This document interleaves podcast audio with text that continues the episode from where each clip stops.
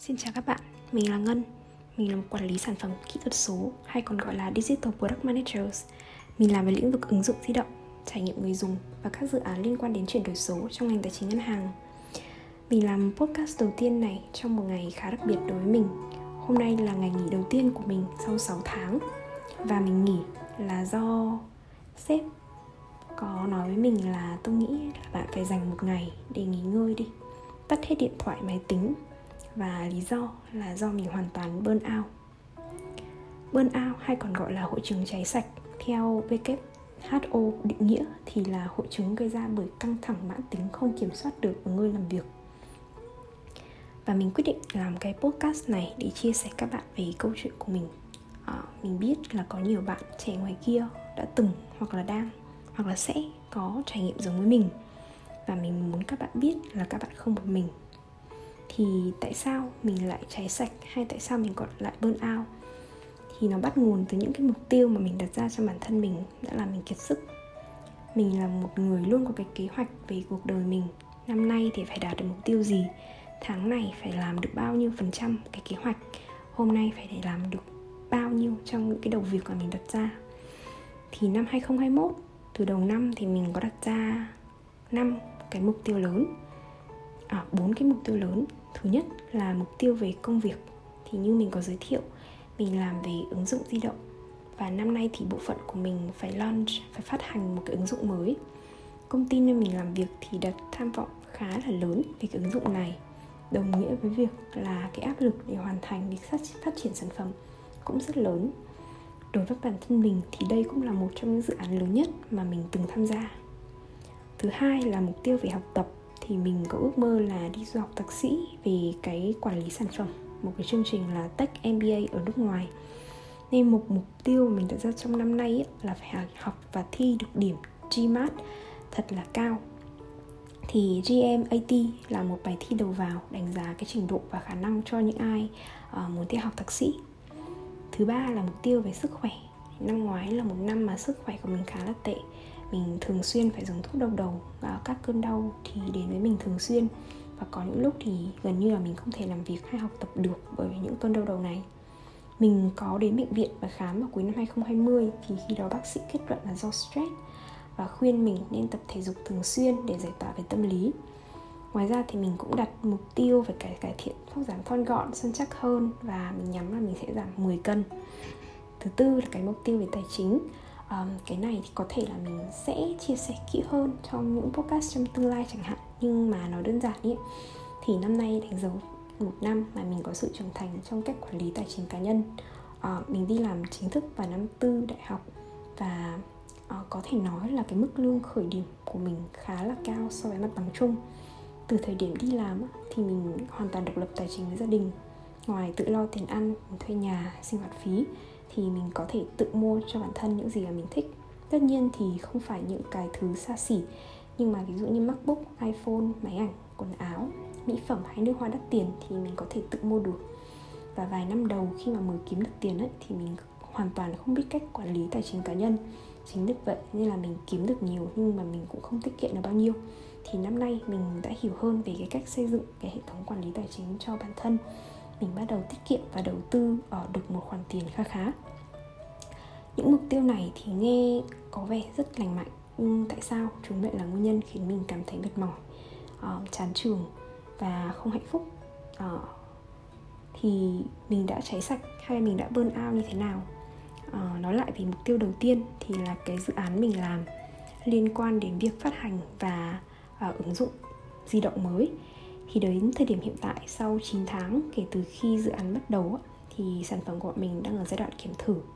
Bạn nào mà làm trong lĩnh vực về phát triển phát triển phần mềm chắc sẽ quen thuộc với cái khái niệm này. Nói đơn giản thì nó là giai đoạn thử nghiệm sản phẩm trước khi mà phát hành. Mà để đến được cái giai đoạn này cũng là cả một quá trình hết sức gian nan đối với team dự án rồi. Nhưng mà lý do khiến thời điểm này thực sự rất áp lực đối với mình, đấy là vì những cái điểm sau. Ờ, mình sẽ nêu từ những cái yếu tố khách quan, những cái thứ mà nằm ngoài sự kiểm soát của mình, dẫn đến những cái sự yếu tố chủ quan là những cái suy nghĩ, hành động của mình và những cái sai lầm mà mình đã mắc phải. Thứ nhất là khi sản phẩm của mình đang được kiểm thử bởi rất nhiều bên liên quan thì bắt đầu phát hiện ra những rất nhiều vấn đề nhỏ hoặc lớn, khó hoặc là đơn giản. Và hàng ngày hàng ngày không có một ngày nào trôi qua mà không có những cái vấn đề mới phát sinh có thể là những cái này, vấn đề này xảy ra do lúc trước mình phân tích yêu cầu chưa kỹ, phân tích kỹ thuật chưa kỹ. Có thể là do yêu cầu về kinh doanh thay đổi cho phù hợp với nhu cầu thực tế. Có thể là do vấn đề về ngôn ngữ hay là truyền tải thông điệp mà các bên không hiểu rõ ý nhau.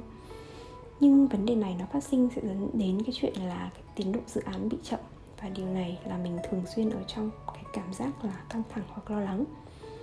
Một cái sai lầm của mình là khi vấn đề phát sinh, mình có khuynh hướng self blame là mình tự đổ lỗi cho bản thân. Ví dụ, có một sự hiểu lầm giữa yêu cầu của người dùng so với cái khả năng của hệ thống dẫn đến sản phẩm có lỗi chẳng hạn, thì mình sẽ tự đổ lỗi cho bản thân là do kiến thức và kinh nghiệm của mình còn yếu, nên mình không lường trước được. Đúng là nếu mà kiến thức của mình có nhiều hơn, thì cái chuyện này có thể nó không xảy ra. Nhưng mà không ai, dù hiểu biết đến đâu, có thể lường trước được tất cả những cái lỗ hổng, những cái rủi ro có thể xảy ra và nếu các bạn có cái xu hướng self blame này thì các bạn mà các bạn không biết cách hóa giải nó thì nó sẽ rất là độc hại đối với sức khỏe tâm lý của các bạn. Thứ hai là mình làm việc trong một công ty có khá nhiều chuyên gia người nước ngoài à, và người Việt à, chỉ khoảng 50 50 tiếng Anh của mình thì khá là tốt trước đây mình còn học chuyên Anh nữa nhưng mà khi đi làm thì mọi chuyện nó khó và phức tạp hơn khá là nhiều. Tại sao? À, những cái dự án trước mà mình thường làm ấy thường thì mình làm với đội ngũ chuyên gia tư vấn hay đội dev là, người nước ngoài hết. Và cái vấn đề lúc đó nó chỉ là mình hiểu được những gì họ nói thôi. Bản thân hai đội này là họ hiểu nhau sẵn rồi. Nhưng mà năm nay khi mà công ty chuyển sang thuê một cái đội test người Việt và toàn bộ lãnh đạo và chuyên gia của công ty thì người nước ngoài á thì cái gánh nặng về giao tiếp vô hình chung nó chuyển lên đôi vai của mình. À, và mình gần như là người duy nhất trong team có thể làm được nhiệm vụ này bởi vì mình hiểu về sản phẩm và mình hiểu về hệ thống. Và tiếng Anh, tiếng Việt của mình ở mức lưu loát những cái vấn đề mà mình phải cần phải kết nối giữa hai bên bao gồm những cái chủ đề như kiểu xây dựng hạ tầng dữ liệu data governance data model hay là những cái logic tính toán khá là phức tạp đó, về tài chính hay là những cái thứ rất chuyên ngành như là về thanh toán gạch nợ ghi nhận nợ trên hệ thống như thế nào. Tất nhiên nếu mình mà truyền tải không đúng thì hai team này họ không thể giải quyết vấn đề thậm chí có thể xảy ra mâu thuẫn. Khi mà mình giải thích được vấn đề cho hai bên ấy, thì mình cảm thấy rất vui. Nhưng mà những khi mà mình không thể nào hiểu được ví dụ có lần như mà dev họ giải thích cho mình về cái uh, mạng máy tính cái network hay là khi team thanh toán họ giải thích cho mình về lãi dự thu hay tại sao lấy từ hệ thống này lại đúng hơn hệ thống kia thì có những khi họ nói tiếng việt mình còn không hiểu hết cái vấn đề mình không hiểu tại sao. Nói chi đến việc là phải giải thích lại bằng tiếng anh mà mình là cái đứa ấy, mình phải hiểu cặn kẽ vấn đề chứ không phải nói qua la rồi mình cứ dịch lại là xong việc. Bản thân mình cũng phải là người phải đưa ra quyết định về sản phẩm và chịu trách nhiệm về chất lượng của sản phẩm nên mình cũng buộc phải hiểu được những vấn đề như vậy. À, những vấn đề mang yếu tố về nghiệp vụ hay là hệ thống à, sẽ có ảnh hưởng như thế nào đối với các tính năng mà mình phát triển. Trước nay thì mình rất là thích cái yếu tố đa văn hóa trong công ty nơi mình làm việc vì nó giúp mình học hỏi được nhiều à, nhưng những yếu tố này cũng gây ra những cái hệ lụy về rào cản ngôn ngữ hay là khác biệt về văn hóa. Có những khi dev họ làm sai bởi vì họ hiểu sai ý của bên mình. Có những khi họ làm sai bởi vì mình truyền tải sai ý. Hoặc là khác biệt về văn hóa nhiều khi bởi vì tiếng anh của những cái người mà làm test làm it họ chưa được tốt họ có những cái hạn chế nhất định về được đưa ra quan điểm của mình. Mà giao tiếp là yếu tố tối quan trọng trong công việc uh, phát triển sản phẩm của mình. Nên là cái gánh nặng để mà mọi người hiểu được nhau là rất lớn. Uh, thì mình có phải mắc phải một cái sai lầm đó là mình ôm đồm quá nhiều. Ví dụ như là bạn làm về kỹ thuật bạn ấy có câu hỏi về yêu cầu sản phẩm thì thay vì bạn ấy tìm tới đúng cái bạn người nước ngoài mà quản lý cái tính năng đó thì bạn lại hỏi mình bởi mình vì mình là người Việt Nam thì thay vì mình chuyển hướng bạn ấy tới đúng người đúng cái bạn mà người nước ngoài thì mình lại đứng ra giải quyết. Và cái việc này nó sai lầm bởi vì càng ngày càng có nhiều người tìm đến với mình để mà giúp họ giải quyết những cái vấn đề không nằm trong scope của mình. Uh, và họ càng ý lại vào mình trong cái vấn đề giải quyết vấn đề. Thay vì việc họ uh, cải thiện cái khả năng tiếng anh khả năng diễn đạt của họ thì họ lại dựa vào mình. Thì càng ngày mình càng ôm đồm nhiều dẫn đến cái chất lượng công việc đi xuống hoặc là cái thời gian hoàn thành công việc của mình cũng bị kéo dài ra. Và mình không có cảm giác là mình đang làm việc một cách hiệu quả. Mình cảm thấy rất là unproductive. Thứ ba thì bản thân mình là một người sống khá là hướng nội. Ờ, khi mà mình phải giao tiếp với quá nhiều người trong một khoảng thời gian dài ấy, mà không có thời gian được tập trung làm việc một mình thì mình cảm thấy khá là kiệt sức về tinh thần. Mình rất là biết ơn đó, khi mà mình học được điều mới từ việc giao tiếp với người một cái chuyên gia về lĩnh vực nào đó nhưng mà sự cân bằng giữa khoảng thời gian mà mình được tập trung suy nghĩ và cái khoảng thời gian mà mình phải kết nối với người khác nó rất quan trọng đối với mình. Sai lầm của mình là mình đã không đặt ra một cái khoảng thời gian làm việc cho riêng mình. Thay vì cứ để người khác đợi à, thay vì để người khác đợi mà mình nói tới à, không nói những cái trường hợp quá cấp thiết nha thì mình lại luôn cố gắng giải quyết vấn đề ngay trả lời tin nhắn ngay nên là lâu rồi mình không đạt được cái trạng thái flow cái trạng thái mà bạn tập trung cao độ vào một việc gì đó. Bạn yêu thích mà bạn quên đi những cái thời gian và không gian. Bởi vì mình thường xuyên bị sao nhãng à, bởi tin nhắn à, cuộc gọi câu hỏi từ người khác. Thì gần đây khi mà mình xem trên LinkedIn mình thấy có một cái chị làm về nhân sự ở một cái công ty làm về thương mại điện tử khá là nổi tiếng. Thì chị có nói là ở công ty này á à, vào mỗi ngày thứ tư thì họ sẽ khuyên nhân viên của họ là À, sẽ không gửi tin nhắn đến những người khác à, tập trung làm công việc của mình một ngày mà không nhận tin nhắn không gửi tin nhắn đến những người khác mà chỉ dành cho mình thôi. Và nó là một cái chiến lược rất là tốt để nhân viên có thể có một ngày không bị sao nhãng à, để có thể suy nghĩ có thể sáng tạo trong cái công việc của mình thì mình mình thấy rất là hay. À, đó là mục tiêu về công việc. Còn mục tiêu về về học tập thì thực ra mình cũng đặt ra cái mục tiêu về thi GMAT được uh, một năm rồi và đến thời điểm hiện tại thì mình vẫn chưa hoàn thành được mục tiêu này. Ờ, đó cũng không phải là một điều gì mà mình tự hào về bản thân. Tại sao mình lại nói hôm nay là nghỉ đúng nghĩa đầu tiên của mình sau 6 tháng? Không phải là bởi vì mình đi làm cả thứ bảy chủ nhật mà bởi vì thứ bảy chủ nhật thì mình dành nguyên ngày để học. Và nếu mà mình ngủ trễ hay là mình dành quá nhiều thời gian vào những cái hoạt động giải trí trong hai ngày cuối tuần thì mình lại cảm thấy vô cùng có lỗi với bản thân. Ờ, câu chuyện học của mình thì có thể là mình không đi sâu trong hôm nay bởi vì nó cũng là một hành trình dài. Nhưng mà điều mình muốn nói ở đây là khi mà mình học trong một khoảng thời gian dài và mình chưa đạt được cái điểm số mà mình mong muốn thì mình gần như là mất động lực cảm giác về accomplishment. À, bạn đạt được một cái phần thưởng gì đó xứng đáng sau những nỗ lực nỗ lực của bản thân. À, nó sẽ tạo ra cái động lực cho các bạn bước tiếp. Nếu các bạn không nhìn ra được thành quả sau một thời gian dài thì mình cả bản thân mình sẽ tự hỏi là liệu mình có đủ giỏi đủ tốt cho những cái mục tiêu mà mình đặt ra hay không.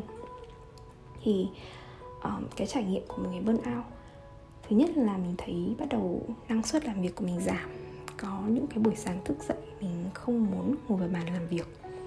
Có những buổi tối trước khi đi ngủ mình không thể thoát ra khỏi những suy nghĩ về công việc. Có những cái buổi chiều mà mình chỉ muốn đóng máy lại không làm nữa. Ờ, thứ hai là mình thường xuyên trong trạng thái căng thẳng và lo âu.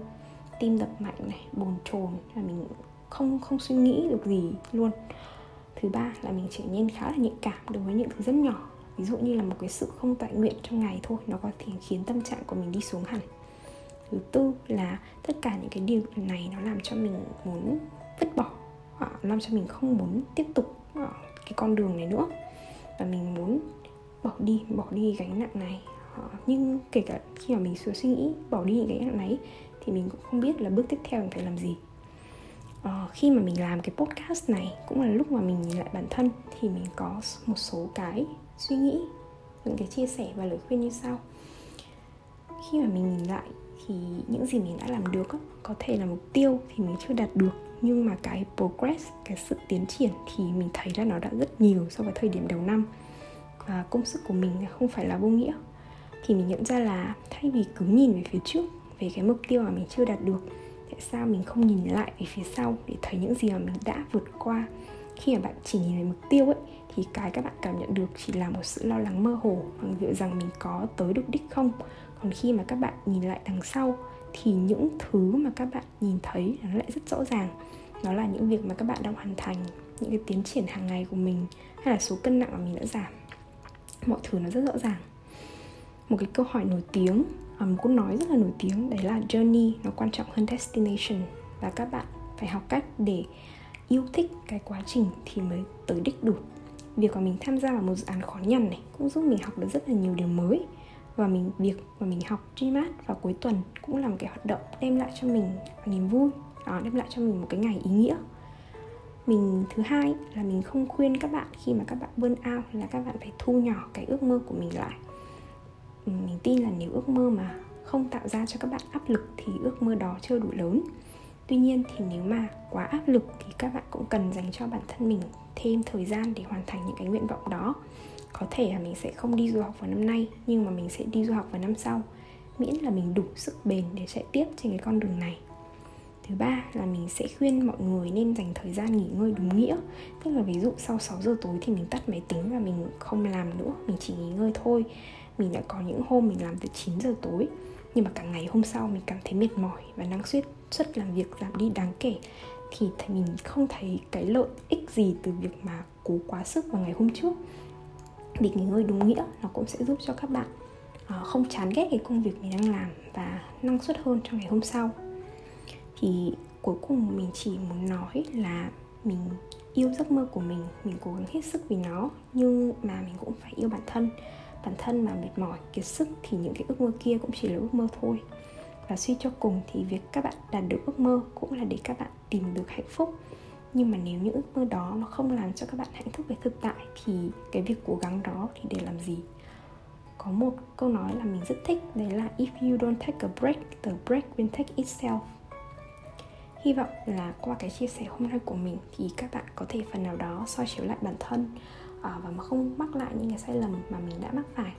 Yêu bản thân hơn ừ, có đủ sức để đi tiếp trên cái con đường xây dựng ước mơ, xây dựng cuộc sống hạnh phúc. Cảm ơn các bạn đã lắng nghe.